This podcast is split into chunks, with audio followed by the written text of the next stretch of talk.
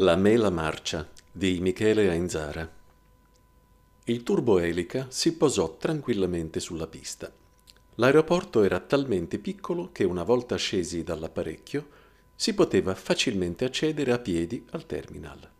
L'aria era limpida e pulita, il sole splendeva allegro e qua e là delle nuvolette fatte di cotone chiazzavano l'immensità azzurra come i tocchi di un pittore in vena di buoni sentimenti totale un panorama perfetto, che mise abbastanza di malumore il rappresentante.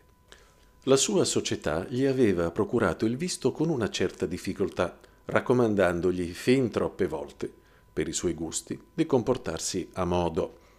Era un piccolo stato dalle antiche e solide tradizioni risalenti ai tempi dei primi esploratori, che andava fiero delle proprie radici e gli avevano detto che la popolazione era molto particolare. Sull'aereo era l'unico straniero e aveva interpretato la gentilezza degli altri passeggeri e del personale di bordo come un'eccessiva affettazione, una sorta di atteggiamento di accondiscendenza nei confronti del foresto che per la prima volta, come tenevano a sottolineare tutti, stava andando a visitare il loro paese. Ma chi li conosceva? Cosa ne sapevano se era la prima o la centesima volta? Il rappresentante, che aveva sentito nell'aria l'impossibilità di intrattenere il minimo dialogo di comune interesse con chi che sia, aveva preferito starsene sulle sue e pensare alla strategia da impiegare col nuovo cliente. Il tragitto, tuttavia, fu breve e la sua proverbiale capacità di autoisolamento, ben nota nell'ambiente dei rappresentanti, lo aveva aiutato a farla franca. La prima cosa che lo colpì, non appena entrato nel terminal, fu l'assoluta mancanza di controlli al bagaglio. Non c'erano corridoi obbligatori, non c'erano metal detector né polizia. Eppure lui proveniva da uno stato molto lontano e non era mica il primo viaggio che faceva. Di solito era abituato a essere spogliato, interrogato, perquisito e interrogato di nuovo. Qui nessuno pareva curarsi dell'aspetto sicurezza la qual cosa lo mise un po' in agitazione. L'entrata dalla parte della pista di atterraggio conduceva in una bella hall aperta e fresca, con grandi vetrate che davano sulla campagna coltivata, la stessa campagna che, vista dall'alto, pareva disegnata col righello. La sua panoramica bucolica si arrestò su un giovane uomo sorridente che recava un cartello con su scritto il suo nome. Si riconobbero, si andarono incontro e si strinsero la mano. Buongiorno, mi manda la società. Benvenuto. Sono contento che abbia fatto un buon viaggio. E che ne sapeva quello di come era andato il viaggio? È andato molto bene, grazie. Partenza in orario, arrivo in orario, aereo comodo. Sì, sì, la nostra compagnia di bandiere è piccola ma molto efficiente. Di tutte le persone che mi hanno mandato a prendere, nessuna si è mai lamentata di nulla. La macchina è parcheggiata fuori. Prego. Ci fu una piccola battaglia di cortesie per il trasporto del bagaglio vinta dall'autista. Uscirono. Percorsero un susseguirsi di vialetti in pietra bianchissima circondati da aiole immacolate e attraversarono la strada per raggiungere il parcheggio. Un'altra cosa che colpì il rappresentante fu che, pur non avendo attraversato la strada in corrispondenza di strisce pedonali, che però non aveva visto neanche in prossimità, la macchina che stava transitando aveva rallentato con molto anticipo e li aveva fatti passare. Forse stavano ridipingendo i segnali a terra. Entrarono nel parcheggio all'aperto, caricarono la valigia nel bagagliaio e salirono in macchina. Ah, per fortuna, avevo ancora solo cinque minuti a disposizione. La porto in ufficio. Ancora una volta l'istinto guidò il rappresentante alla ricerca del cartello che regolamentava il parcheggio, ma non vide nulla. Niente strisce a terra, niente cartelli. Eppure le macchine erano perfettamente ordinate una a fianco all'altra. Una volta approssimati all'incrocio con la strada di grande comunicazione, volle verificare il suo dubbio. Anche qui, all'uscita di un grande parcheggio, in corrispondenza di una statale molto larga, non un segnale di stop o di precedenza. Eppure tutto si svolse nella massima sicurezza. Il suo autista attese via libera e partì tranquillo in direzione della città. Ma la cosa stava assumendo un aspetto grottesco. Nessun cartello, niente semafori, non una macchina della polizia o altri segnali. Per contro, Niente clacson, nessuna traccia di incidenti e nessun nervosismo fra i guidatori. Di più, il suo autista gli stava trasmettendo un senso di quiete e rilassamento che lo faceva sentire abbastanza a suo agio. Percorsi pochi chilometri, giunsero in prossimità del palazzo sede della società che per un paio di giorni lo avrebbe ospitato. Davanti alla pensilina allestita di fronte all'ingresso principale c'era un posto libero proprio fra due automobili parcheggiate. Là, c'è un posto libero! esclamò il rappresentante col tono concitato di chi è abituato ad affinare i sensi nel mezzo del traffico di una grande città. Ah, quello è un parcheggio per handicappati, fece sorridente il suo autista. Eh, non possiamo metterci lì. Guardi quella macchina invece. Aspettiamo un minuto perché tra un attimo arriva il proprietario e se ne va. Quanto gli seccava chiedere, quanto gli seccava fare la figura di quello che non sa.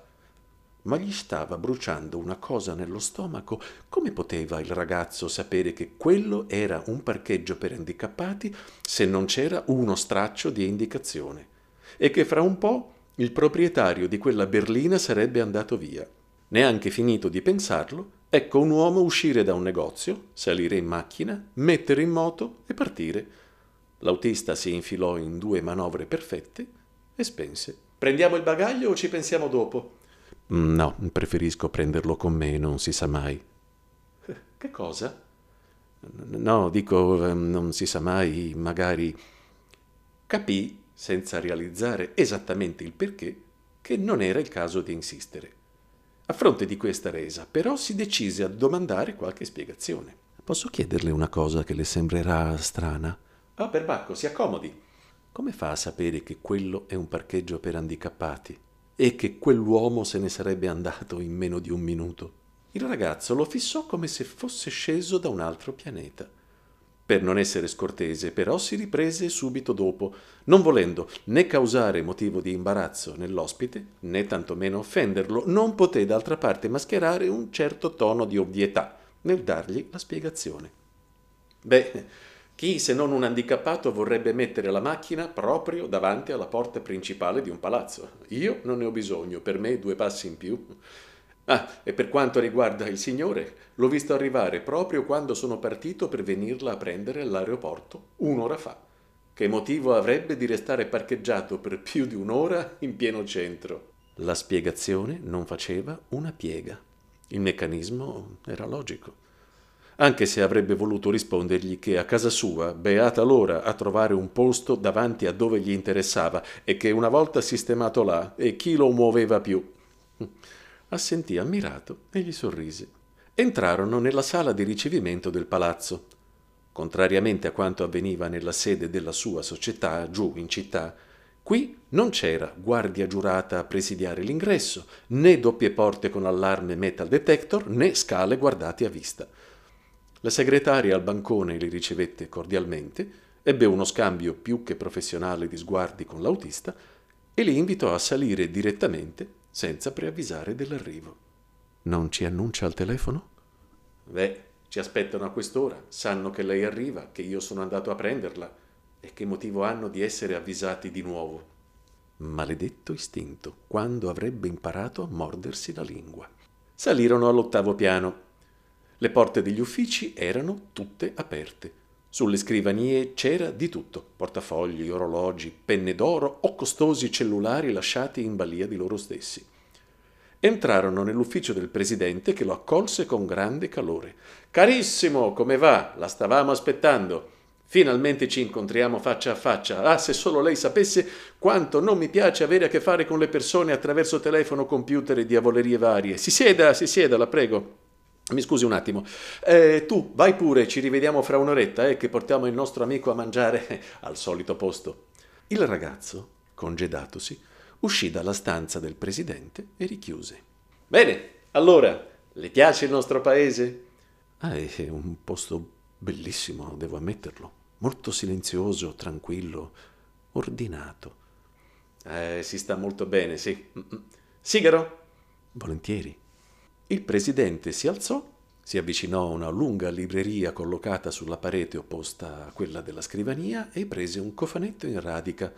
Lo aprì, estrasse due rotoloni di tabacco profumatissimi e gliene porse uno. Ottimo, veniamo a noi.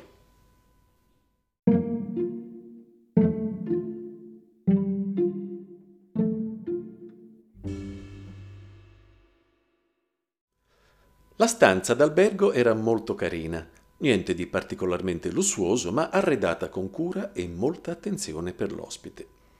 Il rappresentante si buttò sul letto, ancora vestito, e fissò il soffitto.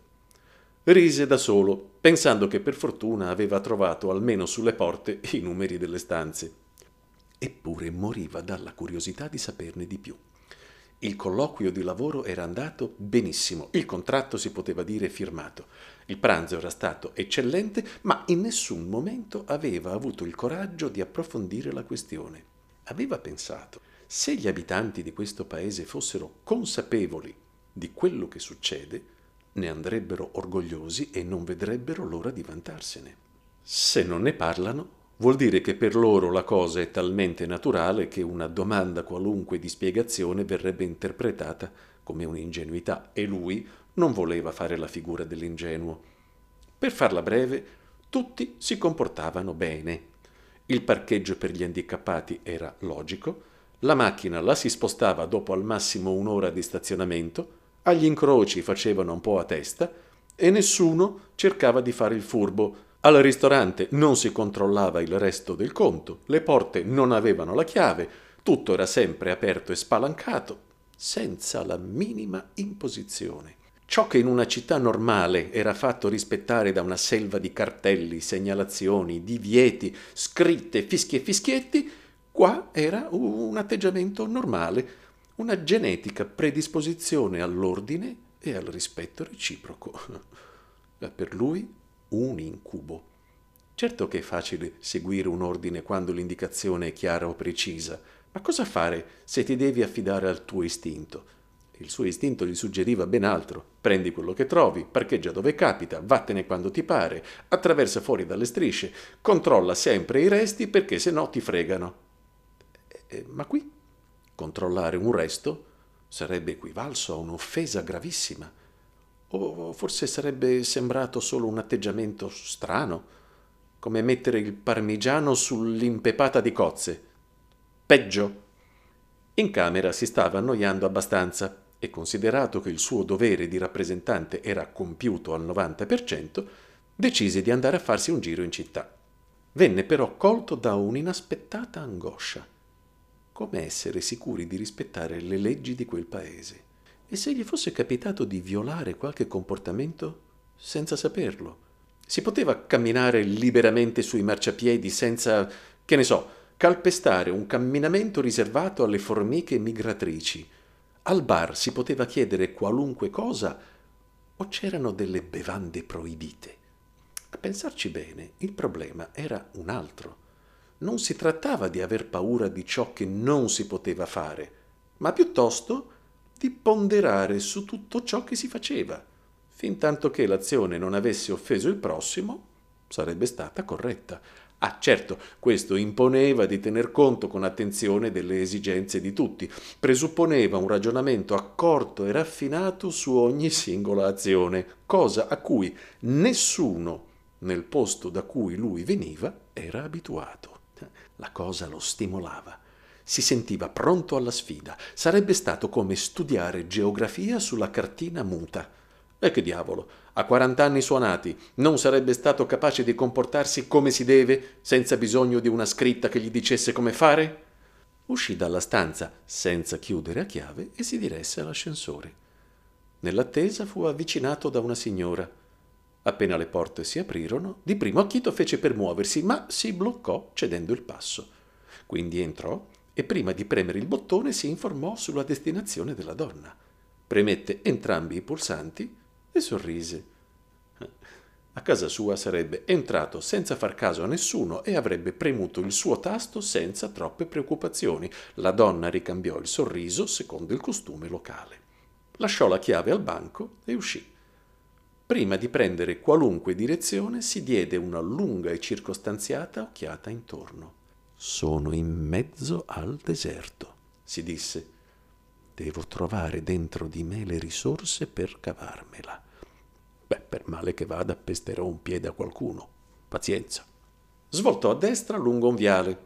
L'orario di lavoro era appena terminato e un considerevole numero di persone aveva invaso le strade. Bene, avrebbe osservato con cautela quello che facevano gli altri e si sarebbe regolato di conseguenza. Apparentemente non accadeva niente di speciale. La gente camminava, parlava, rideva, tutto normale, insomma, soltanto senza la cornice di imposizioni e di direttive che ora poteva dirlo, altrove rovinavano il panorama. Secondo il suo istinto, attraversò la strada dove credeva più opportuno, cioè dove pensava di essere ben visibile da qualunque vettura in arrivo per permetterle di fermarsi. Difatti, la macchina che in quel momento stava sopraggiungendo iniziò gentilmente a rallentare ben prima di essergli vicino. Fermo là che passo io, mormorò, ma si pentì subito dopo. E non è così che va presa la cosa. Io ho sì diritto a passare, ma è stato lui che ha pensato a me e che si è fermato in tempo. Aveva capito che non bisognava mostrare né troppa insistenza nel pretendere ciò che gli spettava, né troppa accondiscendenza nel concedere quanto dovuto agli altri. Bisognava comportarsi in maniera normale, normale le. Ecco perché la gente era tranquilla là. Eh, era contento. Stava iniziando a entrare nella mentalità del posto. Gli dispiaceva di doversene andare entro poche ore. Il giorno dopo, alle dieci, aveva l'aereo che lo avrebbe riportato nel mezzo del caos e della follia. Più ci pensava, più avvertiva un profondo senso di sconforto. Guardava gli altri, felici e spensierati, e pensava alla sua vita quotidiana, squallida, piena di rumori, di gente incazzata e scontenta. Si sorprese a specchiarsi in una vetrina di giocattoli. Anche questa volta avrebbe portato qualcosa ai suoi bambini, come sempre, ma il nervoso di non poter dare loro quella gioia e quel senso di libertà che lui stava provando in quel momento gli faceva venire da piangere. Ma perché arrendersi? Anche lì c'era una società che lavorava nel suo stesso settore. Lui era un professionista serio che sapeva il fatto suo. Ma sì, aveva fatto anche un'ottima impressione al presidente. si sarebbe licenziato e si sarebbe trasferito là con tutta la famiglia. Li avrebbe fatti vivere in quel paradiso in terra, liberi da ordini, comandi e imposizioni, capaci di distinguere naturalmente fra giusto e sbagliato, fra bene e male. Entrò con grande entusiasmo nel negozio di giocattoli e ne uscì con un enorme orso di peluche sotto braccio, suscitando la simpatia di tutte le persone che incontrava per la strada. Nessuno ti prende in giro qua se vai a spasso con un orso di peluche sotto braccio. Aveva voglia di gridare a tutti che di lì a poco avrebbe fatto parte di quel mondo anche lui e che anche lui aveva capito come si fa, che era quasi uno di loro ormai.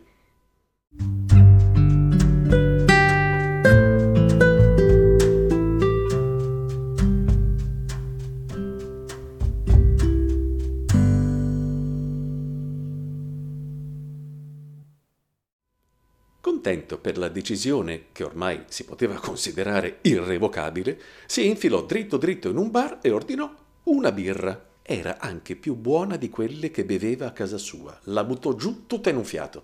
Ne chiamò un'altra. Stava benissimo. Si sentiva civile anche dopo una birra calata d'un botto. Eh, bel posto qua, disse in vena di fraternizzare coi suoi futuri compatrioti all'uomo in camicia e cravatta seduto vicino a lui al bancone. L'uomo sorrise alla vista dell'orso e rispose Eh, bello sì, è una bella città, gente simpatica. Io almeno mi trovo bene. Lei è di fuori? Eh, sì, vengo da lontano. Ah, parla bene la nostra lingua però. Grazie, è una bella lingua. Posso offrirle qualcosa? Molto gentile, accetto volentieri. E da dove viene se non sono indiscreto? Oh, lasciamo perdere. Eh. Un postaccio. Uh, ma ancora per poco, mi creda. Ho intenzione di trasferirmi. Sul serio? Sì, sul serio. Senta, la prego, non mi prenda per matto. Devo chiederle alcune cose. Le due birre arrivarono e dopo di loro altre due, altre due e ancora due. Il suo nuovo amico, benché interdetto dalla serie di domande ovvie e banali che gli venivano sottoposte, non esitò a dargli spiegazioni. Il quadro che uscì dalla somma delle risposte era idilliaco. Nessuno a questo mondo sarebbe stato capace di resistere alla tentazione di andare a vivere in quel posto. E altre birre nel frattempo vennero ordinate per permettere alla conversazione di scivolare in maniera più gradevole è tutto così diverso dal mio paese, disse l'uomo, non senza qualche difficoltà nel trovare le parole adatte nell'impasto che si stava creando nel suo cervello. Eh, eh per esempio, se, io avessi lasciato, se, se io avessi lasciato il mio cellulare sulla scrivania senza chiudere la porta, o anche chiudendola, al mio ritorno no, non l'avrei trovato più sicuro. E perché? Il rappresentante si voltò verso lo sconosciuto con lo stesso sguardo di sorpresa stampato sul volto del suo autista la mattina stessa. Come? come, come perché? Eh, qualcuno me lo, me lo, avrebbe preso. E per che motivo? Per, per prenderlo, che ne so. Te, te, telefonare, immagino. E, e perché prenderlo e non comprarlo? Eh, perché magari, no, magari non c'hai i soldi. Beh, allora va a lavorare. No, un lavoro ce l'ha già, eh, ma non può permettersi di comprare quel cellulare. Ma, eh, e perché allora devo prendere la cosa di un altro se non me la posso comprare da me? E anche stavolta il ragionamento non faceva una piega. Come spiegargli l'invidia, la cattiveria e tutto il resto. No, no, no, no, no. bisognava essere più chiari. Aspetta, aspetta, aspetta, aspetta, aspetta. aspetta. Per esempio, uno guadagna un sacco di soldi eh? e un altro guadagna meno. Qualche volta quello che, qualche volta quello che guadagna meno è, è perché quello, quello, che guadagna di più... Eh, ma ciascuno fa quello che può, altrimenti saremmo tutti delle macchinette uguali, no? Era proprio duro a capire questo qua. Doveva trovare una soluzione più radicale. Si diede un'occhiata in giro. Al tavolo c'erano due uomini d'affari che parlavano fitto fitto fra loro. Uno dei due aveva uno splendido orologio d'oro al polso. Eh, lo vedi quello? Quello grosso là al tavolo col suo amico. Ti piace, ti piace l'orologio? Eh sì, altro che. Ma tu, te lo, te lo puoi comprare? No, costa un occhio della testa. Eh, ma ti piace, no? Eh, sì. Eh, ti, piacerebbe, ti piacerebbe averlo? Certo.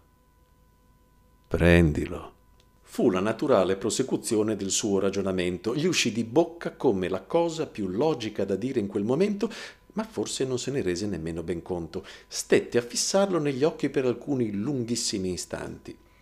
Lo sconosciuto, anch'egli annebbiato dalle birre di cui aveva ormai perso il conto, sentì come un calore partire dalla bocca dello stomaco e ramificarglisi nel petto. Il calore gli raggiunse la testa che iniziò a girargli sempre più forte. Il suo sguardo si spostava dagli occhi del rappresentante a quelli dell'orso di peluche all'orologio.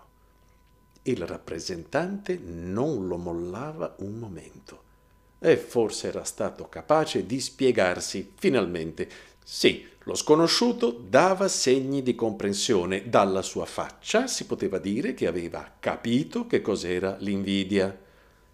Eh, certo, certo adesso, adesso non è che tu devi prenderlo per davvero. Proseguì biascicando. Ho fatto, fatto, un esempio tanto per dire: oh, oh, oh, oh, ma dove vai? Aspetta, aspetta, aspetta! Lo sconosciuto si era già alzato meccanicamente dallo sgabello e aveva puntato dritto verso il tavolo dei due uomini. Quindi afferrò il braccio di quello più grosso, gli slacciò l'orologio, se lo mise al polso e iniziò a guardarsi con un'aria di ammirazione che non aveva nulla di umano.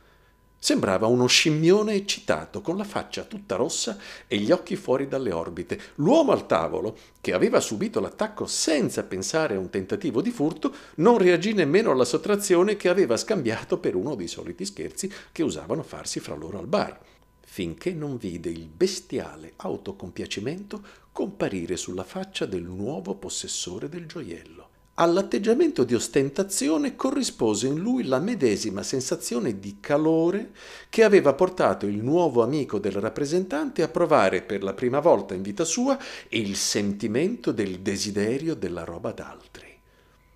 Il grosso personaggio si levò dalla sedia molto lentamente, con un'aria minacciosa e inquietante, e gli si parò davanti, contrastandolo con lo sguardo e opponendogli la sua mole.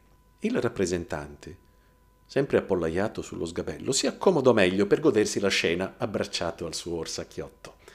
Ecco qualcosa di familiare, infine. Fra i due concittadini si accese una violentissima colluttazione che in breve assorbì la totalità dei presenti. Nel bar come in una scena da film western, iniziarono a volare sedie e tavoli, bicchieri e bottiglie vennero sparati contro vetrate e specchi, mentre una delle candele sistemate su un tavolo, colta da un piatto e rovesciatasi, diede fuoco a una tovaglia, provocando rapidamente un incendio in buona porzione del bar. Il rappresentante, che stava vivendo la scena attraverso le distorsioni provocate dall'alcol, percepì comunque il pericolo e, preso l'orso per una zampa, decisi di andare da un'altra parte. Uscì in strada e si allentò il nodo alla cravatta. Salì su una macchina lasciata lì, secondo le usanze, con le chiavi sull'avviamento, mise l'orso sul sedile anteriore, gli allacciò prudentemente la cintura e si avviò lungo il viale. Dopo solo pochi metri Dietro a lui la porta del bar venne scaraventata in mezzo alla pubblica via in seguito a un'esplosione che mandò in pezzi i vetri delle vetture parcheggiate là vicino. Lingue di fuoco sbuffavano feroci fuori dalle vetrine infrante, mentre un drappello di selvaggi reduci dall'incendio, pesti e semi bruciacchiati, si rovesciò sul viale cominciando a distruggere tutto ciò che incontrava sul suo cammino. Il rappresentante raggiunse un posto piuttosto alto della città, dove poter godere del fresco della serata con una certa tranquillità. Trovato un posticino confortevole, scese, tirò giù l'orso, si sedette sotto un albero e si accese una sigaretta. Dalla sua posizione privilegiata poteva vedere abbastanza bene l'evolversi della vicenda, anche se non nel dettaglio. Pur essendo molto lontano, udiva o gli pareva di udire grida, esplosioni e sirene che andavano e venivano, vedeva fiamme ovunque, macchine impazzite che sfrecciavano lungo le vie della città scontrarsi con altre macchine impazzite che sfrecciavano nei viali perpendicolari. Ah, no, no, no, no, no, no, no. Secondo, me la, uh, secondo me la questione più complessa, fece biascicando all'orso. Vedi, vedi, l'uomo di base è un animale, sen- senza offesa, senza offesa. Eh? Mm. Perché cercare di nascondersi dietro, dietro, a un dito? La vita, in fondo, è fatta, è fatta di equilibrio, eh? positivo e negativo, yin yang, staglio e olio. Mi segui? Mm. Se levi una delle componenti, la struttura crolla. Non so se mi spiego non so se mi spiego.